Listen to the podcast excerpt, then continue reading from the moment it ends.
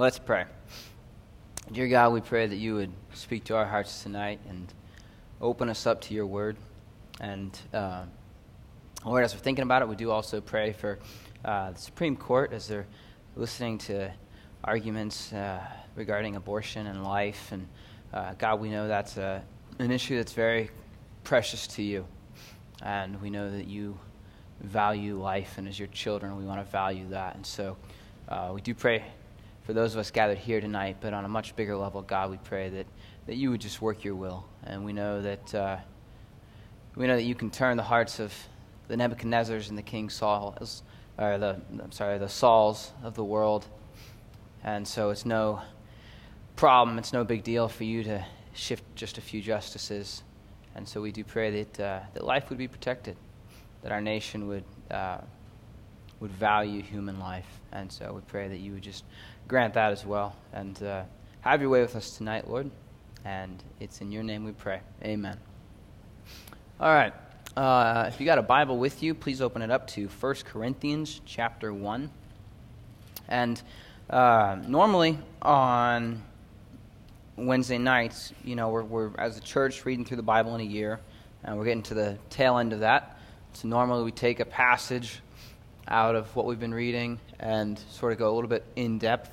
And um, so normally I'll try and look and say, you know, what's, what's, what's something that the Lord's really speaking to my heart? What's something that I want to share? And then this week, as I was praying about it and reading through, there's, um, as we're, we're getting into the epistles of Paul, one of the things that I think might be helpful for us is just to sort of go through um, part of one of Paul's letters and just sort of look at how do we look at Paul's letters.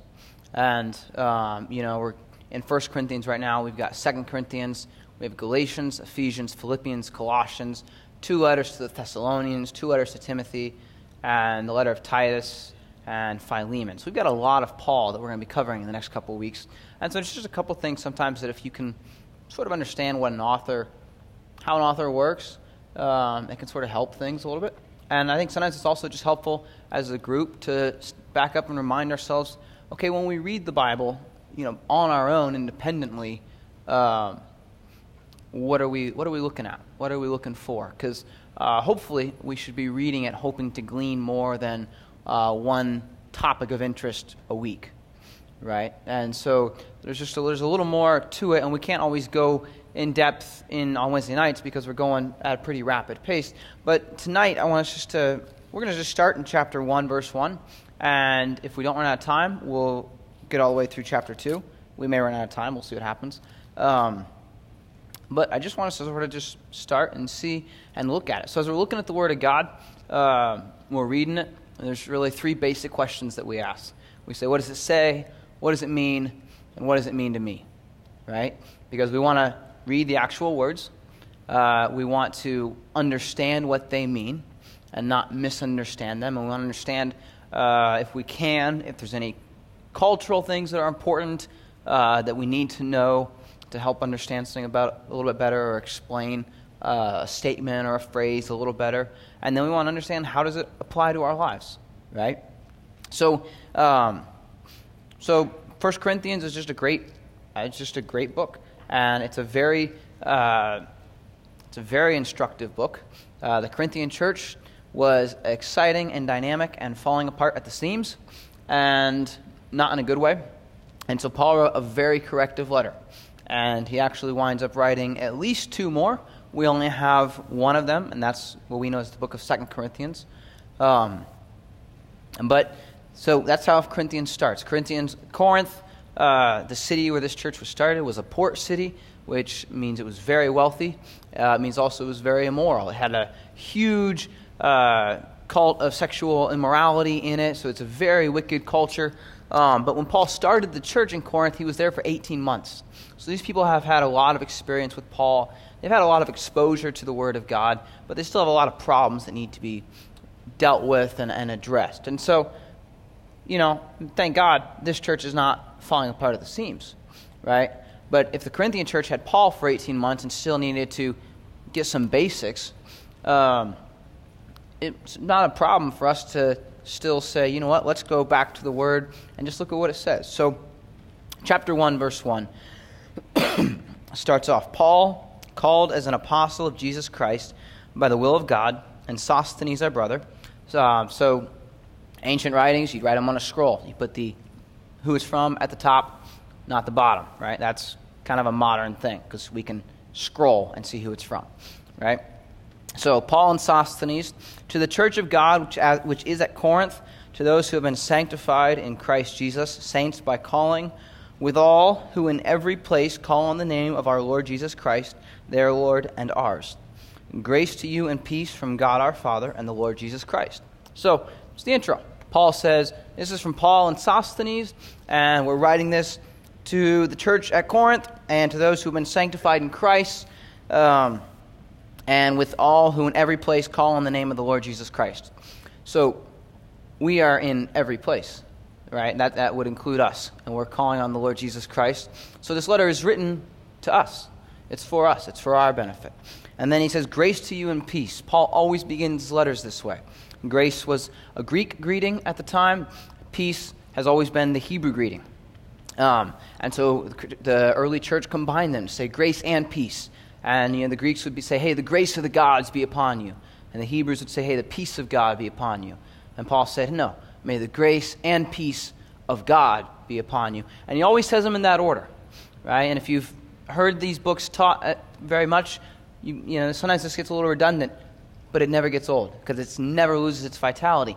You have grace and then peace, and it's always in that order because you can't have peace until you've had grace right? So if you're living a life that is marked by an absence of peace, then the appropriate solution is not whatever, right? It's not self help, it's not medication, it's better understanding of grace. So that's Paul's intro. Verse 4. He says, I thank my God always concerning you for the grace of God which was given you in Christ Jesus that in everything you were enriched in him in all speech and all knowledge, even as the testimony concerning Christ was confirmed in you, so that you are not lacking in any gift, awaiting eagerly the revelation of our Lord Jesus Christ, who will also confirm you to the end, blameless in the day of our Lord Jesus Christ. God is faithful, through whom you were called into fellowship with his Son, Jesus Christ our Lord. So Paul gives a list of reasons that he's thankful for them. He says, Guys, I'm always thanking God for you and for the grace that He gave you, and that you've been enriched in Him in all uh, speech and knowledge, even as the testimony of Christ was confirmed in you. You're not lacking in any of the spiritual gifts. You're waiting for the revelation of God. You're waiting for the, you know, so He says, guys, you're full of the Holy Spirit. You're full of the spiritual gifts. You're waiting for the return of Christ. I'm always thankful for you guys. And Paul does this in, um, I think, every letter. Um, I don't want to say absolutely because I haven't double checked it, but um, he always starts off by telling people what he's thankful for, right? And it's, which is a pretty decent general practice, right? If you got to rebuke somebody, come up with at least one nice thing before you lay into them, right? So Paul's going to do that. He says, "Guys, I'm really thankful for you," and then he's going to proceed to give them about 15 chapters of things they need to fix. Okay, so. so that's what he's doing, right? He's, and so if you look at it, though, this is a church that's got a lot of things going. This church is ready for the return of Christ. They're full of the Holy Spirit. There's a lot of things going on, but we're going to get further and realize, you know, this church has got a lot of, like, kind of higher level stuff, but they're missing a ton of the basics. This church doesn't understand how to be nice to each other. This church doesn't understand how to, like, practice basic, uh, basic etiquette to each other at a pitch-in right? Like this church doesn't understand how to do anything uh, except quarrel. And so Paul's writing this, art, this letter to him. And so, verse 10, he says, Now I exhort you, brethren. And that's not like, hey, you know, might want to think about this, right? Paul doesn't, the Bible doesn't give suggestions, the Bible gives commands. So when Paul says, I'm exhorting you, he's not saying you should think about this. He's saying, guys, listen up. I'm telling you what to do. I exhort you, brethren, by the name of our Lord Jesus Christ, that you all agree, and that there be no divisions among you, but that you be made complete, in the same mind and in the same judgment. For I have been informed concerning you, my brethren, by Chloe's people, that there are quarrels among you. Now, I mean this that each one of you is saying, I am of Paul, and I'm of Apollos, and I'm of Cephas, and I'm of Christ. Has Christ been divided? Paul was not crucified for you, was he? Or were you baptized in the name of Paul? I thank God that I baptized none of you except Crispus and Gaius, so that none of you would say that you were baptized in my name. Now, I did baptize also the household of Stephanas, and beyond that, I do not know whether I baptized any other. For Christ did not send me to baptize, but to preach the gospel, not in cleverness of speech, so that the cross of Christ would not be made void. Okay, so what's he saying here? He says, Guys, I'm going to tell you this. Um, you need to let go of some of your divisions, right? You guys are dividing over things that really don't matter. You are picking your favorite pastor. He says, Some of you guys are starting to follow the, um, you know, Paul first camp. Some of you guys are starting to follow the, you know, we're back in Apollos, and, and the spiritual jerks in the church are starting to be the whole, uh, we're following Christ, thank you, right? Uh, and that's what churches fracture over, right? Like, who's your real leader? Well, we, you know, well, we're, you know, we're the Assemblies of God church. We're the First Baptist. We're the Church of Christ, right? It's kind of, I mean, it's what we do, right? The church, I mean, and I'm not picking on the Church of Christ, but um, it's what every denomination does, right? It's what every group, it's what every church does. We want to fracture. And Paul says, guys, I'm sorry. Did Jesus Christ split himself up into pieces? Right? Did, did God break it apart and say, let's have this nice little pocket over here of everybody who likes to believe things this way, and this nice little pocket over here of everybody who likes to believe things this way, and you can have this nice little completely disconnected lives from each other, and you never have any conflict, and you never get stretched, and you never get to learn about different facets of my personality? Is that what God wants? No. Paul says, hey guys, um, you're missing the whole point, right? Paul says, and Paul wisely doesn't start picking on the other camps, right? He says, let's just pick on the Paul camp, okay? He says, I didn't even baptize you guys, right? You weren't baptized into the Paul camp. You were baptized into what? The kingdom of Jesus Christ, right? If he's like, I and even as he's going on, he's like, I baptized Crispus and Gaius. Oh, yeah, and uh, Stephanas' household, right? He says, but that wasn't really what I was called to do. I was called to preach. So other pastors were called to different aspects of ministry. And Paul says, that's okay. There are different ones of us who are called to different types of ministries, and it's okay. The gospel is big enough to encompass that, right? Paul's saying, don't let there be divisions over things that really don't matter. Um, and then verse 18 he says, For the word of the cross is foolishness to those who are perishing, but to us who are being saved, it is the power of God. For it is written, I will destroy the wisdom of the wise, and the cleverness of the clever I will set aside. Where is the wise man? Where is the scribe? Where is the debater of this age? Has not God made foolish the wisdom of the world? For since in the wisdom of God the world through its wisdom did not come to know God, God was well pleased, through the foolishness of the message preached, to save those who believe. For indeed, Jews ask for signs and Greeks search for wisdom, but we preach Christ crucified. To Jews, a stumbling block, and to Gentiles, foolishness. But to those who are the called, both Jews and Greeks, Christ, the power of God and the wisdom of God. Because the foolishness of God is wiser than men, and the weakness of God is stronger than men. So Paul says, hey guys, when you're dividing, all right, what you're doing is you're acting according to the way the world thinks. You're working according to earthly wisdom. He says, but we live according to what? The word of the cross is what he says. The gospel, right? The idea that God sent his son down to earth to die and pay for our sins, to resurrect us to life with him. Okay? He says that's foolishness to those who are perishing. And he goes on, and basically he's making this point that the gospel is foolishness to the world. Okay? And um, he says, really, it's foolishness to the whole Gentile world, it's foolishness to the whole Jewish world. It doesn't make sense to the world because it's operating on a different level. Right? I mean, and, and you think about this, um, and we'll get there in just a minute. He's going to go on to explain this. But, um, you know, if you can picture in your mind like a movie with uh, the scientist guy who figures out that the world's about to end, right? Usually, in that movie, the guy winds up in a mental hospital because nobody believes him. Right? The point of the movie is that nobody believes him. But what's the subplot of the movie? He's the only one who's right. You get what I'm saying? right? Or we were talking about this today. Like, so we understand our world in three dimensions. Okay, we've got length, depth, and height, right? In theory, um, there's different trains of thought. We live in a three dimensional universe. Some people think there's an infinite number of dimensions. Like, the dimensions keep compounding eternally.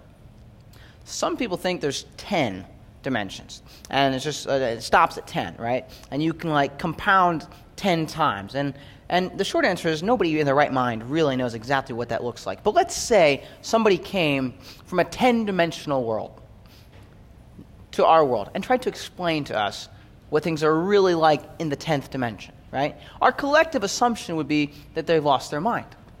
Because it doesn't make sense. You can't rationally tell, you can't explain it. You can't draw it for me, right? You can't show me the 10th dimension in this world. It just can't happen. So, but does that mean that that person knows less than I do? Right? No, actually, that person understands at a much higher level than I possibly can. But they are foolish to me, although they're actually infinitely wiser. Right? So Paul says, hey, the gospel is foolishness to the world. He's not saying that the gospel is foolish, he's saying it's foolishness to those who are perishing. Right? to the world, gospel doesn't make any sense. Why? why would I believe in any of that, right? It takes the power of the Holy Spirit to open up somebody's heart and open up somebody's eyes to recognize that truth. Um, and then he kind of gives them this, he goes on, and it's verse 26. He says, For consider your calling, brethren, that there were not many wise according to the flesh, not many mighty, not many noble, but God has chosen the foolish things of the world to shame the wise, and God has chosen the weak things of the world to shame the things which are strong. And the base things of the world and the despised God has chosen, the things that are not, so that he may nullify the things that are, so that no man may boast before God. But by his doing, you are in Christ Jesus, who became to us wisdom from God, and righteousness, and sanctification, and redemption, so that, just as it is written, let him who boasts boast in the Lord. Paul says, hey, listen you guys have had your eyes open to a whole new level. Kind of like you guys understand the 10th dimension now, right? Um, but it's not because you were so brilliant, right? He says, remember, um, there weren't many wise among you who got, who received this. There weren't many mighty. There weren't many noble, right? He doesn't say there weren't any. The Lord can and does use geniuses on the earth, right? But they're sort of few and far between. He prefers to use just typical Joes like us, right? Just like small town people, right? He says, hey, you know, there weren't a ton of earth shakers, but God has chosen the foolish things of the earth to shame the wise. He's saying, you know what? God has not chosen to reveal the highest level of his wisdom to the loftiest people on earth. He's actually chosen to reveal it to the lower. He's choosing to actually confound the wisdom and the wise. And if you want to stick with the 10 dimensional metaphor, which might be getting old by now. I don't know. I, I just learned about the 10 dimension thing this week, so I'm still kind of fresh to me. Um, you know, if you wanted to explain that, it'd be like if you could, if you had the power to explain that and articulate that, and instead of articulating it to, you know, the Harvard professors and engineers or the whatever MIT engineers, you decided to just go to Madison and, you know, pick a couple guys out of some ugly brick building and, decide, and just explain it to them, right? That would be very counterintuitive. And Paul says that's what God's doing with the gospel, right? So don't glory in, oh, hey, I'm saved, I understand the truth. We do understand the truth, right? We understand the gospel, we understand the reality, and the world is out there groping in the dark, and we are walking in the light, right? We understand truth in a way that the rest of the world doesn't. But it's not because we're so brilliant. In fact, it's in spite of our stupidity. Right? And so he says at the end of chapter 1 so that just like it's written, God saved you exactly to fulfill his word, that the guy who's going to boast had better boast in the Lord, right? Because he can't boast in himself. Chapter 2, and I think we'll get through it all. Paul says, And when I came to you, brethren, I did not come with superiority of speech or of wisdom, proclaiming to you the testimony of God. For I determined to know nothing among you except Jesus Christ and Him crucified. I was with you in weakness and in fear and in much trembling, and my message and my preaching were not in persuasive words of wisdom, but in demonstration of the Spirit and of power, so that your faith would not rest on the wisdom of men, but on the power of God. Now, interestingly, if you read the book of Acts, which we read just a couple weeks ago, the church at Corinth was started right after Paul delivered a sermon at in the city of Athens.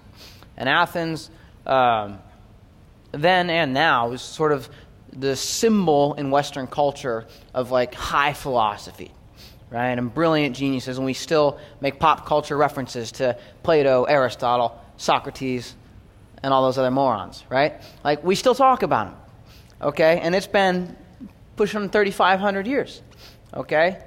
But in Paul's time, Paul goes there, and he delivers this super brilliant eloquent uh, philosophical argument for Christianity, right? Uh, really, he uses, honestly, he uses a lot of the wisdom of the world. He quotes from some of the Greek writers. He explains uh, some big picture concepts, and it says, um, some mocked, some said, ah, we'll listen, we'll talk, we'll talk again, you know, we'll, we'll do coffee or whatever, and some believed.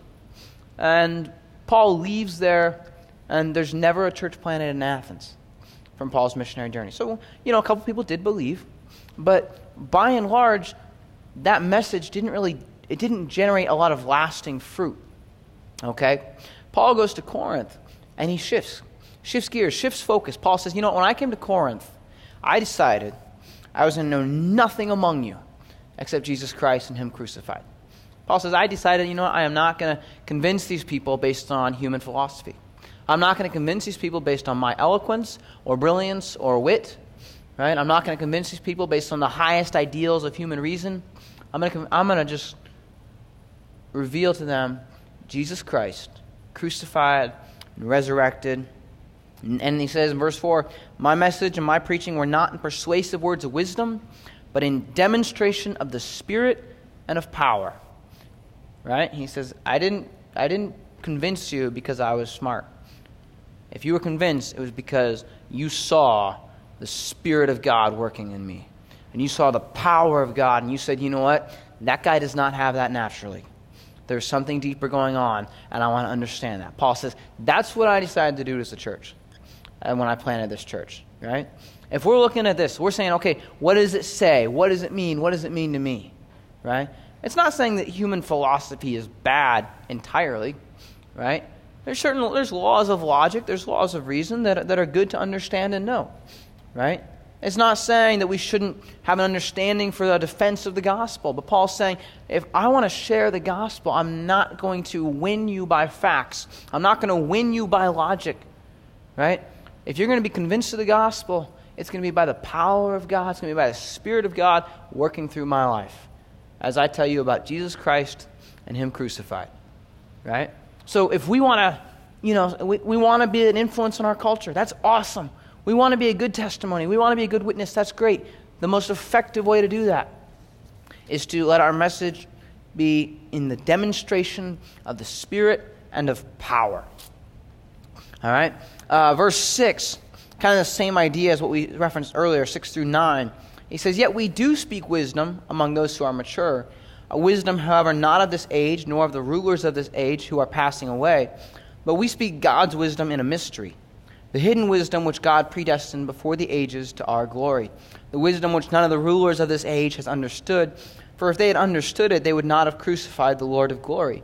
But just as it is written, things which eye has not seen and ear has not heard, and which have not entered the heart of man, all that God has prepared for those who love him. So, same idea as what we mentioned just a minute ago, right? Paul's saying, hey, I'm calling it foolishness, but it's not really foolishness. It's a higher wisdom, right? It's wisdom that God has ordained from before time began, right? That eye hasn't seen and ear hasn't understood. This isn't the kind of wisdom that you pick up with your five senses. This is divine wisdom, all right? So that's what he's saying there. Verse 10. Uh, if you haven't been paying attention, now would be a good time to start paying attention, all right?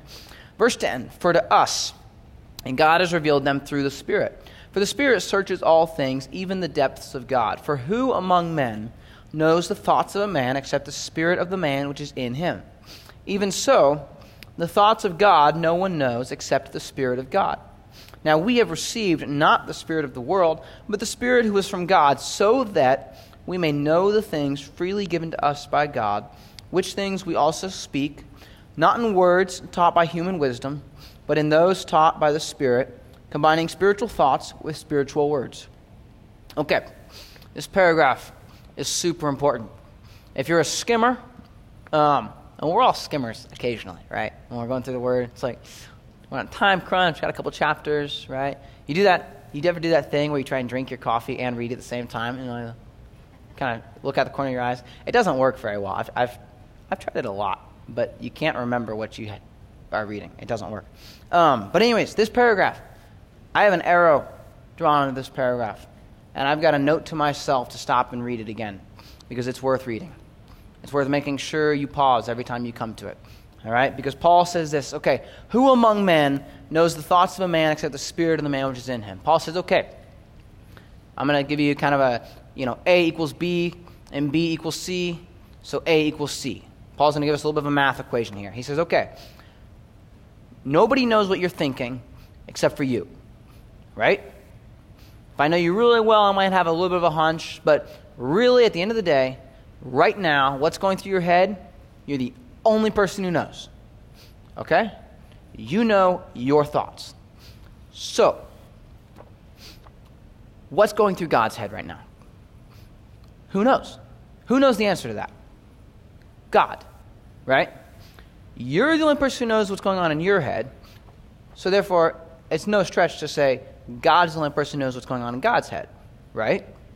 But God has put His Spirit in us so that we can know and understand the thoughts of God.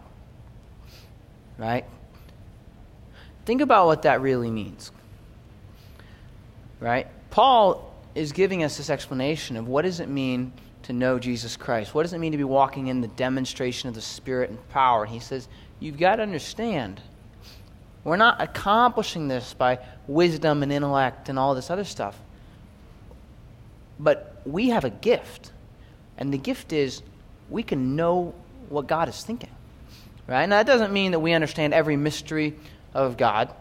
Right? There are some things God has chosen to not fully reveal because he wants us to still trust him. And, and you know, God gives us enough facts to make it a very reasonable faith to believe in him. And he gives us enough mysteries to make it a very reasonable faith. Right? It's a reasonable faith. That's what we live in. All right? But we can know the thoughts of God as he's revealing them to us. As we're reading his word, uh, we can know the thoughts of God. Verse 14, he says, But a natural man doesn't accept the things of the Spirit of God, for they are foolishness to him, and he cannot understand them, because they are spiritually appraised.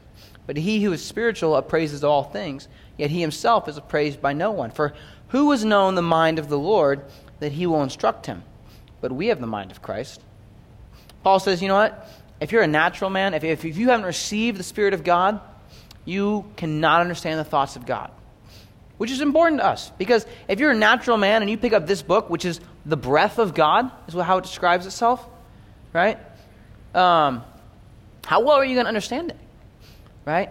I mean, you know, when the world tries to reference the Bible, they'll call it whatever, ancient wisdom literature or whatever, right? It's like they, they can't, they can say, like, wow, there's something in there that it's been held as valuable by lots of people for thousands of years. No, no. This is the breath of God. God said he exalts his word above his name, right? He exalts his name pretty highly, he exalts his word higher, right? So it's important that we understand what a privilege it is that we have the mind of God. And Paul understands that, but he can also say it super casually. That's the, that's the thrill of the fellowship that we get to have with God. Paul says, You know, it's been written, who can know the mind of the Lord? He's like, hmm, I can, right? He says, We have the mind of Christ. So if we have the mind of Christ, then that means as we're reading the Word, as, as we're living life, as we're saying, God, what do you want to say? We can understand it, right? And which is, which is super comforting. Because otherwise, you've got to make every decision yourself. Right? What are the odds? What are the tangibles and the intangibles and what are the, you know, what's the factors and what are the, uh, what do you think this, you know, how well will this thing work out and where should I live and what should I do and who should I marry and all these, all these things, right? And they all, it's like you got to weigh them all and, and, make your best choice, right? And, and kind of throw the dice and hope it works. And if we have the mind of Christ, no. We should just, just say, you know what, I'm just going to read a little more of the Word. I'm just going to, I'm just going to know Jesus Christ and Him crucified. I'm going to, I'm going to, I'm going to learn and grow and draw closer to the Lord. And along the way, He'll give us choices. He'll give us options. He'll make certain paths clearer than others, right? He'll give us His mind to say, hey, this is what I want you to do, right? Um, you know, candidly, um, and, and I'm not saying this in any sort of like arrogant way, but this morning I thought I was going to teach on something completely different. Okay? And I sat down to start putting together notes, and it was it's one of my favorite passages of scripture. But I was just trying to put together the notes, and it was like I was hitting a brick wall. And I was like, I could I could really couldn't figure it out. I, I was like, God, there's this is a beautiful passage of scripture. It's always relevant. What's going on? Right? What what are you trying to do? And and so I just kind of paused and said, okay, let's, you know, slow down a little bit. And it was like, well, let's go through 1 Corinthians, right? So I said, okay, I spent most of the day hoping that I would know what to say for these two chapters. I put together some notes. And, I mean, I put, you know, I prepared. I didn't, like, I didn't dump it on the Lord, right? But some of you guys are thinking you should have prepared a little more. But, um, but, okay, but that's the mind of Christ saying, you know what, Nate, right now, you don't need to teach on this. Let's, let's focus on this, right? The Lord's guiding and directing, He's leading. He's ha- he wants to have an active relationship with us, right? He doesn't want to have this thing where we live as practical atheists Monday, Tuesday, Thursday, Friday, Saturday. And then we convince ourselves that He exists on Sunday morning and Wednesday nights, right? No, no, it's, it, that is selling it so short. So if you, so, okay, just to kind of connect it, all right, as we're, as we're looking at it all together. If you're coming to the Word of God and you're feeling like the natural man, like, this is just a closed book, I'm not getting anything out of it, well, then you need the Spirit of God, right? You need to receive the Spirit of God. You need to receive the grace and the peace of God. If you're coming at this book and you just have no peace, you need to receive the grace. What you need to know is that Jesus Christ was crucified and resurrected. You need to know that the Spirit of God is working and that He has power. Right? And along the way, you know, sure, there's other stuff you can pick up if you want to. But if you get that, you're good. You can go all the way with that. Right? You can spend your whole life tapping into that and you'll never hit the bottom. So, we got the rest of, we got all of next week to get through more of Paul, right? More grace and peace, more correction, a little bit more encouragement, right? A lot of great stuff. It's, it's beautiful. So read it. You know, what does it say? What does it mean? What does it mean to me? If you're skimming and the Lord says, hey, you were just kind of skimming there, weren't you? Right? Sometimes the Lord will convict you and say, hey, what did that last verse say? And, and you, right? Like without looking, what did it say? crud, right? I mean, have you ever done that? Um, if you can't remember what the last verse you read says, go back and read it again, right? But the Lord wants to speak to us, right? Because we have the foolishness of the gospel, right? Which is the higher wisdom that God has revealed to us. It's a glorious privilege, and He's offering it to us. So, Lord, we thank you for your word. We are we are just blessed beyond measure that you have chosen to give it to us, to reveal yourself to us through it. God, we pray that we would give it the respect and honor it deserves, that we would uh, have the mind of Christ. We thank you that we have that glorious privilege of, of knowing you, of knowing your thoughts, the thoughts of God revealed to us. We pray that, that would never grow old. God, please fill us with your Holy Spirit, with your power. Give us your grace and your peace. Have your way with us all for your glory. And it's in Jesus' name that we pray. Amen.